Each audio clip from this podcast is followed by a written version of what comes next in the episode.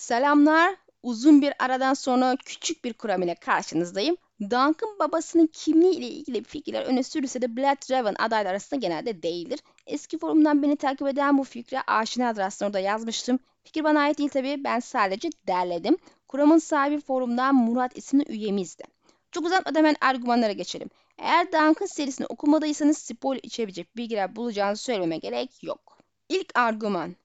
Dunk sura gittiğini ve uzun bir adam bulduğunu ve onun babası olduğunu hayal eder. Annemi hiç tanımadım ya da ona ne olduğunu hiç bilmedim. Belki de çok iri doğdum ve onu öldürdüm. Büyük ihtimalle bir fahişe ya da meyhane kızıydı. Bir çukurunda soylu kadın bulamazsın ve eğer babamla evlendiyse... Peki babama ne oldu o zaman? Dunk, Sir Arlan onu bulmadan önceki hayatın hatırlatılmasına hoşlanmıyordu. Kralın şehrinde bir tencere dükkanı vardı. Orada onlara kahverengi için sıçan, kedi ve güvercin satardım. Aşçı her zaman babamın bir hırsız ya da yan kesici olduğunu iddia ederdi. Sanki onu asırken gördüm derdi bana. Ama belki de onu sura göndermişlerdir. Sir Arlan'a hizmet ederken ona bir gün kış yarında ya da kuzeydeki başka bir kayda hizmet etmek için o tarafa gidemez miyiz diye sorardım. Eğer sura ulaşabilirsem belki bana benzeyen, gerçekten uzun boylu yaşlı bir adama rastlarım diye düşünürdüm. Yine de hiç gitmedik. Sir Arlan kuzeyde hiç gezgin şövalye olmadığını ve tüm ormanların kurtlarla dolu olduğunu söyledi. Başını ikine saladı. Uzun lafın kısası, bir piç için savaşıyor gibisin. Bildiğiniz üzere kan kuzgunu işlediği suç yüzünden kral tarafından bir süre hapsedildikten sonra sura gönderildi ve kendisi gerçekten de uzun boylu biridir. Belki de Martin bu şekilde paralellik kurarak bize Bloodraven'ın onun babası olduğunu gösteriyordur. İkinci argümanımız ise ejderha yumurtalarıyla ilgili. Dunk bir ara ejderha yumurtası görmeye, hatta sahip olmaya kafayı takmıştı. Lord Butterwell'in yumurtayı iyi koruyacağından eminim. Dunk boynundaki tatarcık ısırığını kaşıdı. Sence onu şöhrende sergileyebilir mi? Bir tanesine bakmak isterim.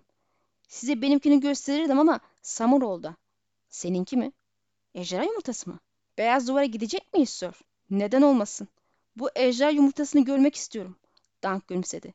Eğer turnuvayı kazanırsam ikimizin de ejderha yumurtası olacak. Egg ona şüpheli bir bakış attı. Bir tavuk yumurtasından çok daha büyüktü ama hayal ettiği kadar büyük değildi. Yüzeyini kaplayan incip kırmızı pullar lambaların ve mumların ışığında mücevher gibi parlıyordu. Dunk cüceyi bıraktı ve sadece bir anlığını hissetmek için yumurta eline aldı. Beklediğinden daha ağırdı. Bununla bir adamın kafasını ezebildi ve kabuğunu asla kıramazdı. Pullar parmaklarının altına pürüzsüzdü ve yumurtayı elinde çevirirken koyu, zengin, kırmızı parlıyor gibiydi. Kan ve ateş diye düşündü ama içinde altın benekler ve gece yarısı siyahının kıvrımları da vardı. Ejderha kanı ve ejderha arasında özel bir bağ olduğunu biliyorsunuz.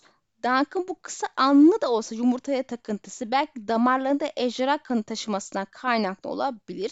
Özellikle de eline aldığı yumurta kan ve ateş sözünü söyletecek kadar Targayen'i temsil eden bir görünüşe sahip. Ateş ve kan da değil, yani savaşı ifade eden kan ve ateş. Üçüncü argümanımız ise, eğer 3 baş videomu hatırlıyorsanız Dunk'ın kişisel armasını yeşil kuyruklu bir yıldızın ağacın üstünden düşerken gördükten sonra seçtiğini, ağaç üstünde yeşil kuyruklu yıldızı arma olarak benimsediğini hatırlarsınız. Ağaç ve yeşilin de serimizdeki şarkıyı temsil eden yeşil tarafı ifade ettiğinde biliyorsunuz, Bloodraven'ın da yeşil tarafın elçisi olması hâle dikkat çeken bir kısım oluyor. Belki bu şekilde de baba oğul arasında bir bağlantı kurmuştur yazar.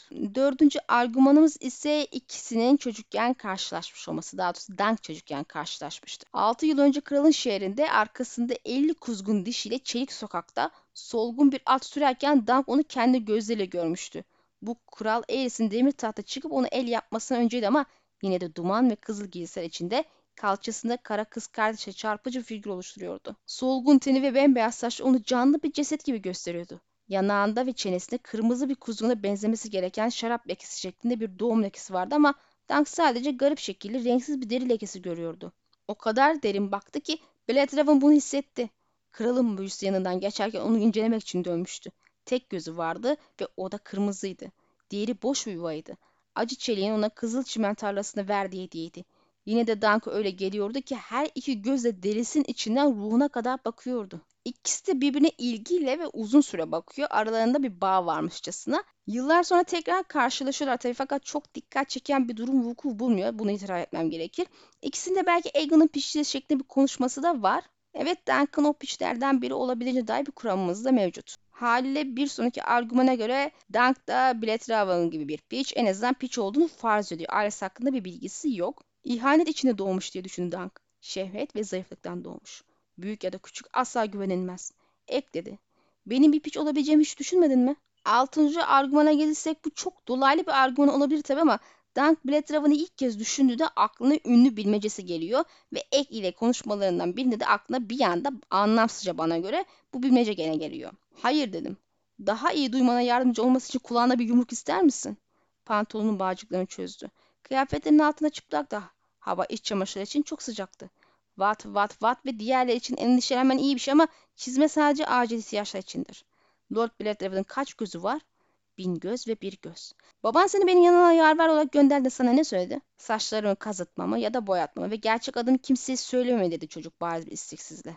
Dunk sık sık bu bilmeceyi ve Bloodraven'ı düşünür. Hikaye içinde çok özel bir şey yoksa ikisi arasındaki bilinmeyen bağı ifade etmek için olabilir. Sık tekrar eden cümleler karakterler açısından önemlidir, bunu unutmayın. Sonuncu argüman ise Dunk'ın yaşı ile ilgili. Eğer bir şey iddia ediyorsak bunun tutarlı olması lazım.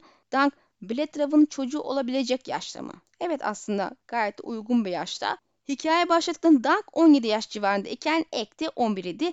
Uzun şövalyemiz doğduğunda Bloodraven'ın yaşı 16 yahut 18 idi. Yani baba olmak için Asayf evreni oldukça uygun bir yaş. Peki siz ne diyorsunuz? Bloodraven Dunk'ın babası olabilir mi? Yorumlarda muhakkak fikrinizi belirtin. Sonraki videoda görüşmek dileğiyle, Allah'a emanet olun.